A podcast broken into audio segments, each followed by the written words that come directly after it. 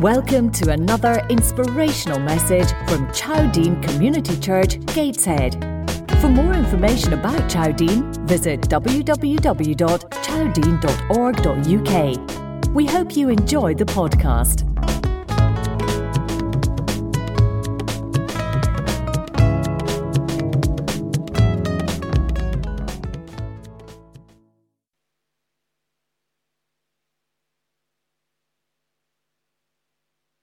There now.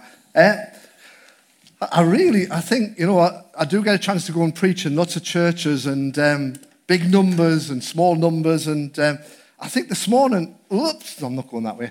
Uh, this morning is probably uh, the most nervous I've ever felt.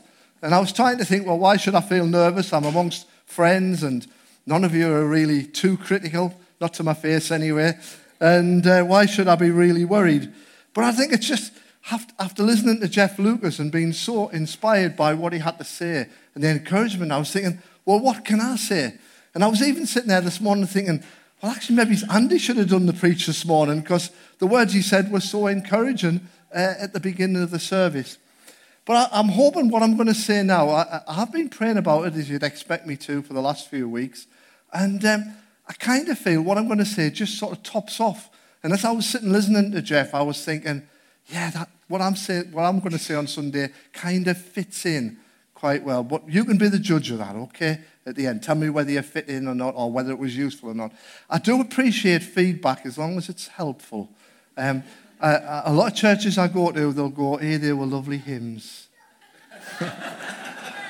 and you kind of go, "Well, what about the sermon?" You know, and I'd much rather people came and said, "Well, actually, what you said I didn't agree with, or what you said I didn't understand," than just they were lovely hymns. You know. Okay, so just a little test for you. Um, some of you might, we're going to talk about building and standing strong.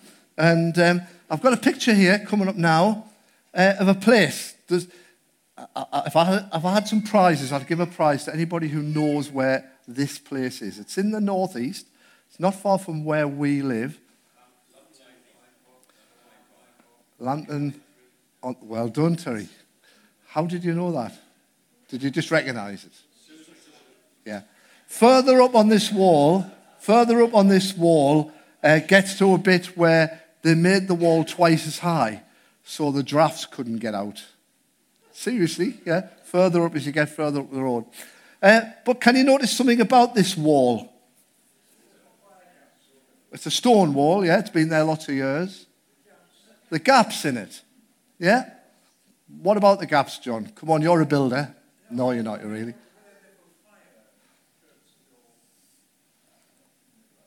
No, weren't for fire, sorry. Anybody know what they're there for? Can't hear over there? No. No. They're, they're expansion joints.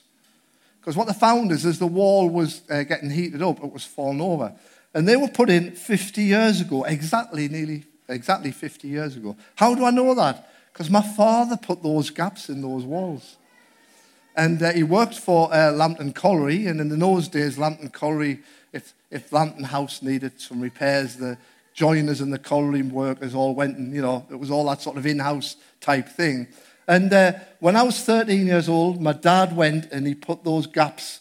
And uh, Susan and I went up the other day to take this photograph, and we think there's about 25.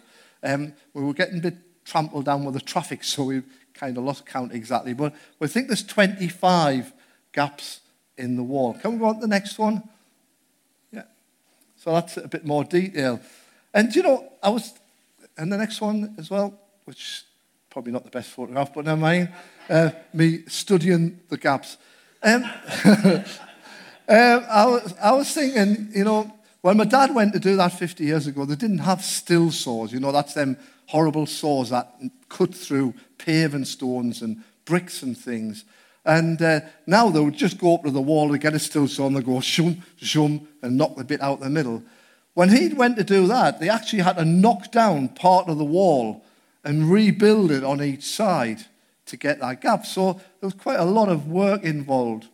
And, and you know, I was just thinking that sometimes for us to build anything, there's a bit of pain, isn't there? There's, there's a bit of pain comes first. There's a bit of anguish. And, and I don't know about, well, Terry and Margaret will tell you all about this. Uh, to get the house they've got now, which I assume is lovely, it will be, knowing them, um, they've had to go through a few months of dirt and muck and thinking at one point, is this ever going to look nice? You know? And it's the same with us when God's doing stuff with us. Um, there's got to be a bit of dirt and a bit of grime and a bit of knocking down and a bit of building up before we get to the point, if ever we do, because it says we're being changed from glory into glory, and one day we'll get to that point where we're perfect. But it's a long process for some of us to get to that point. So I just wanted to introduce that. And, and I was also reminded about that because Paul said uh, last week, remember, he said, What be written on the church's epitaph? What will we be remembered for? And my dad built lots of things. Nothing, he didn't build any cathedrals or anything like that. He mostly built garages and outhouses for people in their gardens. Uh, but I'll always remember them, and perhaps you will now when you drive past, you'll go, ah, Stuart's dad put those slots in that wall when you're driving past. Today we're going to look at Nehemiah on this theme of building, and Nehemiah is one of my favourite stories. And um, we'll have that up now, Kath, thanks it's going to come. Yeah. If you've got your Bibles, as Jeff said, or your electronic tablets, uh, turn to Nehemiah chapter 1. And, and what I like about this is lots of things I like about the story, but I like how it even pinpoints when it was and where it was. It's not a woolly story, you know, like uh, once upon a time in a desert or in a fairy forest or something. It says exactly where it was when it happened, and who was the king.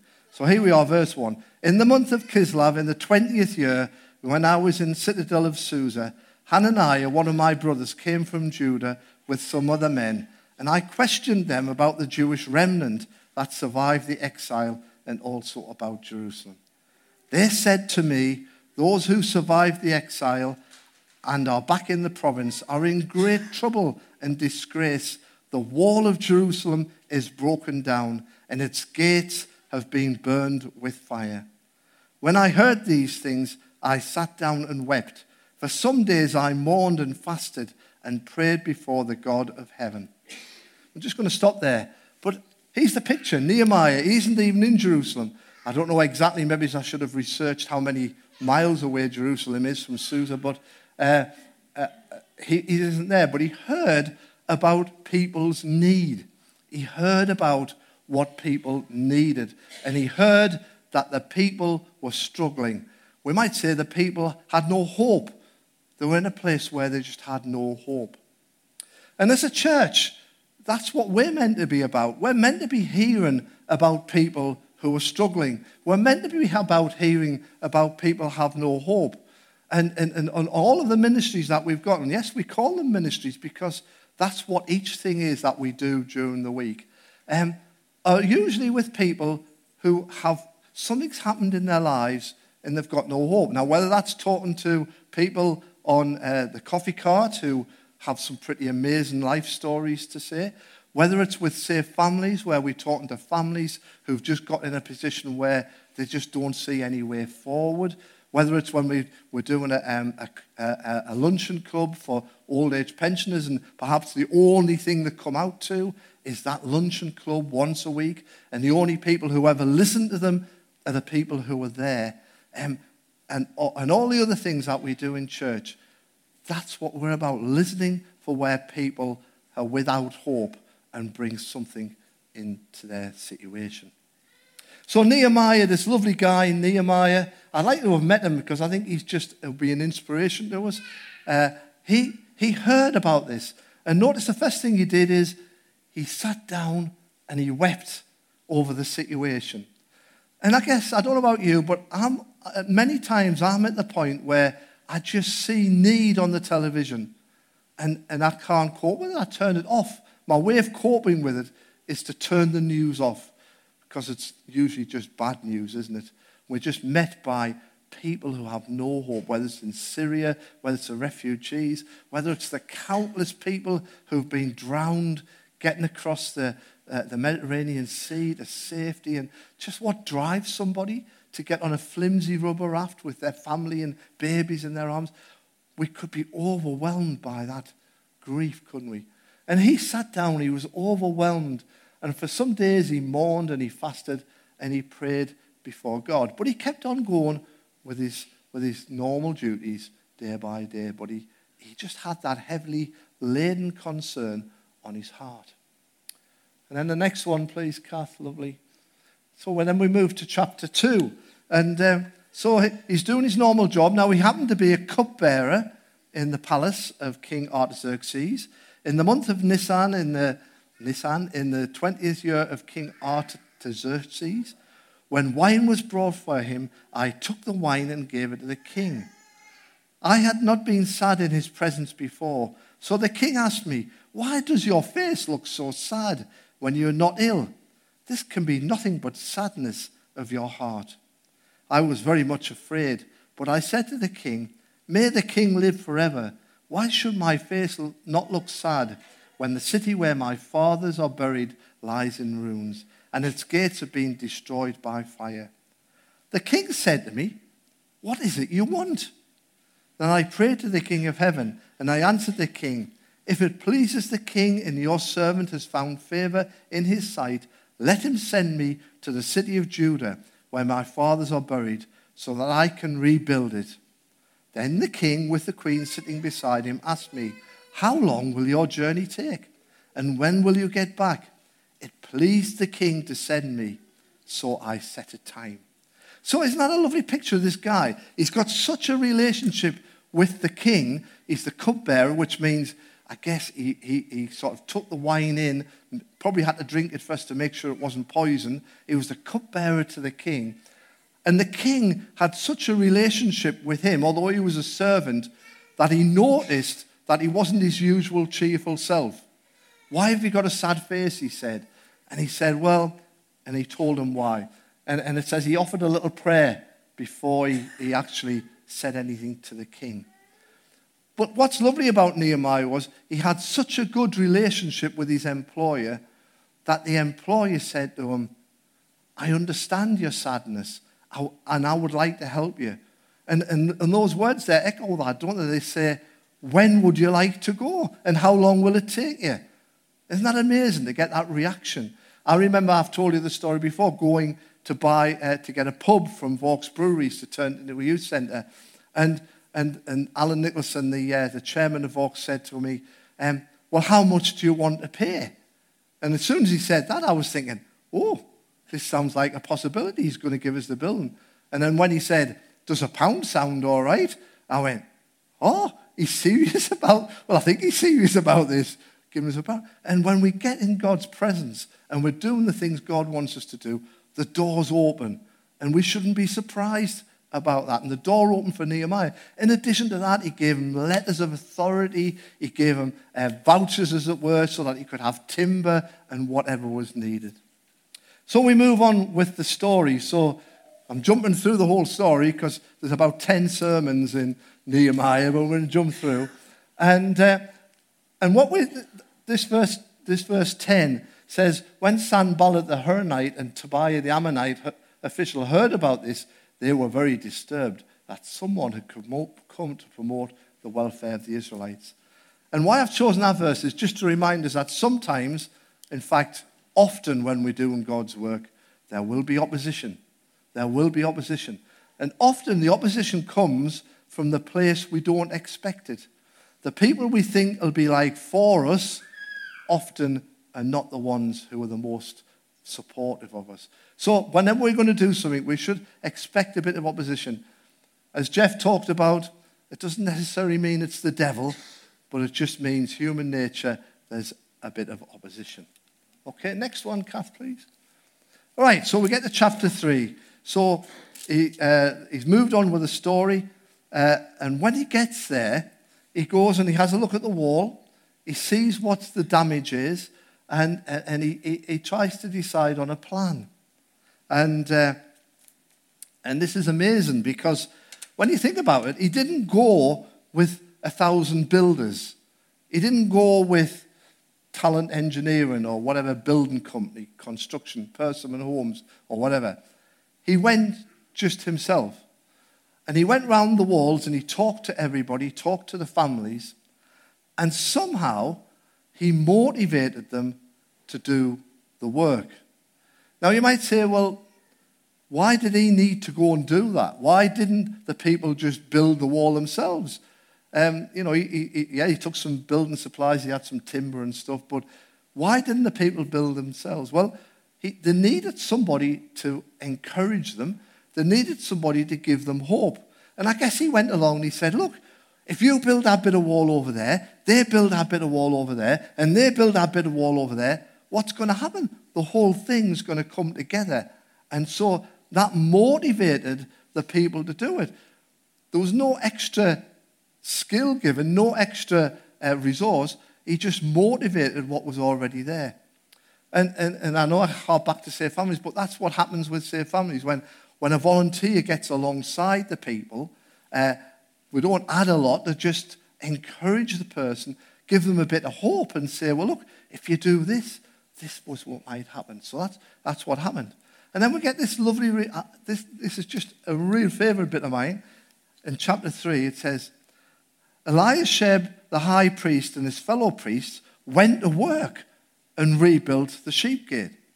They dedicated and set its doors in place, building as far as the Tower of the Hundred, which they dedicated as far as the Tower of Hananel. The men of Jericho built the adjoining section, and Zaccur, son of Himram, built next to him. And I keep going because they're not all up there. And then when the fish gate was rebuilt by the sons of Hassenaah, they laid its beams and put its doors and bolts and bars in place. Meremoth, son of Uriah, the son of Hakok, repaired the middle section. Next to him, Methuselah, son of Berechiah, the son of Mesekalbal, made repairs. And next to him, Zadok, sons of Bana, also made repairs. And so it goes on. And there's a record there of what people had done. And, uh, and, that's, and that's really encouraging, isn't it? Just to say, what have people done? Uh, I wondered what that would sound like if we were writing that story about what the people of Chowdean have done. And, uh, and, and Sam's just going to share something with us. This, this might be what it sounds like. I think it might sound a bit like this June Allport, nursery manager, builds walls with staff, parents, and children. Kath Milne, library supervisor, helps build walls with the general public. Terry Nicker, insurance executive, helps build walls with potential customers and colleagues. John Stevenson, process operator, helps build walls with other colleagues. Paul Badams, project worker, helps build walls with young people. Deb Smith, receptionist, helps build walls with the public and work colleagues. Not good, isn't it? When we hear that, and, and that's only a few of the people here, we just wouldn't have had time to go around everybody. But if we all build the wall, if we all contribute, what a difference that would make. The next one, Debs. Kath, I mean, sorry. Uh, and so the wall was completed on the 25th of Elul in 52 days. So, I mean, that's not a long time, is it? When you consider it took 42 years to build Durham Cathedral, uh, and the wall was repaired. I know it was only a repair, but 52 days. And again, it makes me think, well, if it was only 52 days' work, why didn't they get on with it sooner? You know, why didn't they make a start? But they needed that motivation. They needed that encouragement. When all the enemies heard about this, all the surrounding nations were afraid and lost their self confidence because they realized that work had been done with the help of our God. Isn't that amazing? And that's what we're about. That's what the whole weekend really about being, what Jeff's been talking about is if we get on board with our God, we can do amazing things. We can make massive change. And uh, the supernova that uh, I, I was really impressed with how Jeff must have listened to every word that Paul said. I've got to confess that when I'm listening to Paul, I don't always listen to every word he says, and, and I can't remember every word the week after. I can remember the key points, but obviously Jeff had listened. And, um, and that bit about the supernova, the supernova, when all that energy comes together, it gives off a bigger energy than all the components of it. And I really do believe that as a church, if we pull all this energy together, the bits we're doing, we'll create something that will be bigger and stronger than each one of us as individuals. It'll be a supernova explosion. Not sure what happens after that, but it'll be a supernova explosion. And, and I loved it there where the nations around realized what was going on, realized what's going on. There's a change going on in our nation, and it's to do with churches getting on board with social action. It's to do with churches doing the thing that the state has not done very well caring for people, looking after people, getting alongside people, giving people hope. The state at the moment takes hope away from people. And we as a church have the opportunity to give hope back to people hope for a future, hope for future lives, and about, above all, hope of eternity with the Lord Jesus. So today, just in summing up, we'll have the next slide on. We've got a blank page in some ways. There's a stone there, Chowdean Community Church. I just want you to think about what would you like to see written on there. Maybe you might be so proud that you don't want to have your name written on, and I understand that. But what would you like to see written on that stone of Chowdean Community Church? Perhaps things like they loved each other. Perhaps things like they cared for their neighbours. Perhaps things like they cared for the community. Perhaps things like they were a generous people, both with their time and with their money. Perhaps things like a number of people became Christians because of their witness. So many other things we might want written on that stone. That stone will never be created physically, never ever be created physically, but it will be created in eternity forever as a witness to the church. I love it when John talks about um, Chowdean in the early days and the fires and the butcher's shop and all that sort of stuff and uh, what happened there. But we're living on that heritage. We're living on the heritage of what other people have done in the past. And future generations are going to live on the heritage of what we leave for them.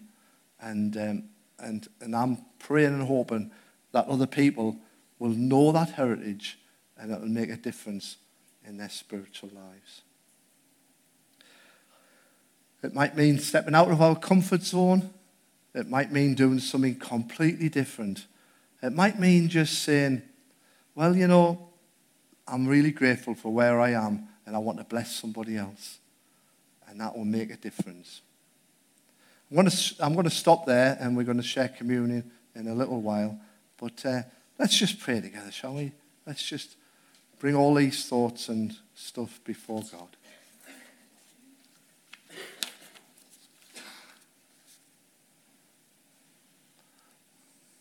Father, for ourselves, sometimes it's hard to stand strong. And, and, even just the thought of helping somebody else seems just too much for us. So I pray today, Lord, that you will strengthen our very beings, our very selves. I think that's what this weekend's been about as well, from Friday night when we had the opportunity to pray for each other. I pray, Lord, that you'll strengthen us. And that you'll strengthen us so that we can go out and be what you, what you call us to be in the world. That we can hear people's need, we can hear the distress and concern that people have, and we can bring a change. We can bring a difference. We can give hope to the hopeless and a sense of future to them. I pray, Lord, that each one of us go away from here, that you'll challenge us just to be the people who we can be, that you'll challenge us to build your church in the world around us. I thank you, Lord, for the work that's already been done, and uh, in no shape or form do we want to, to belittle that work. Lord, I just thank you for the precious work that goes on in our community the work that people here have sacrificially given to. Um, and Lord, we continue to pray for that, that it will bear more fruit and guide us into new places as well. Thank you, Lord, for all that you've done for us. Thank you that we no need, we no longer need to have fear, just hope and certainty in you. Thank you. Amen. I'm going to, uh, when we come to the communion service, we're going to have a song in between. Um, I'm going to ask you, just I'll tell you now, there's some bricks at the front here that the young people have built a rather impressive wall. Uh, they've got no expansion joints in there, I notice. Uh, but I'd like you, when you come forward for communion, would you just take, it sounds the wrong way around, but would you take a brick off the wall? Yeah? And would you take that brick home with you? And just use it as a visual reminder that you are uh, part of something, you're part of a fellowship. And, and when you come on a Sunday, remember that that wall just comes back together again. Jeff talked about that, didn't he? About us having fellowship together. And uh, you might want to bring your brick with you on a Sunday, I don't know, but that's not important. But um, that doesn't mean bring your husband, it means bring a brick with you, sorry. Uh, Um, and just use that as a reminder, as a visual aid of what the weekend's been all about and what, uh, and, and what God's calling us to do. Thank you so much.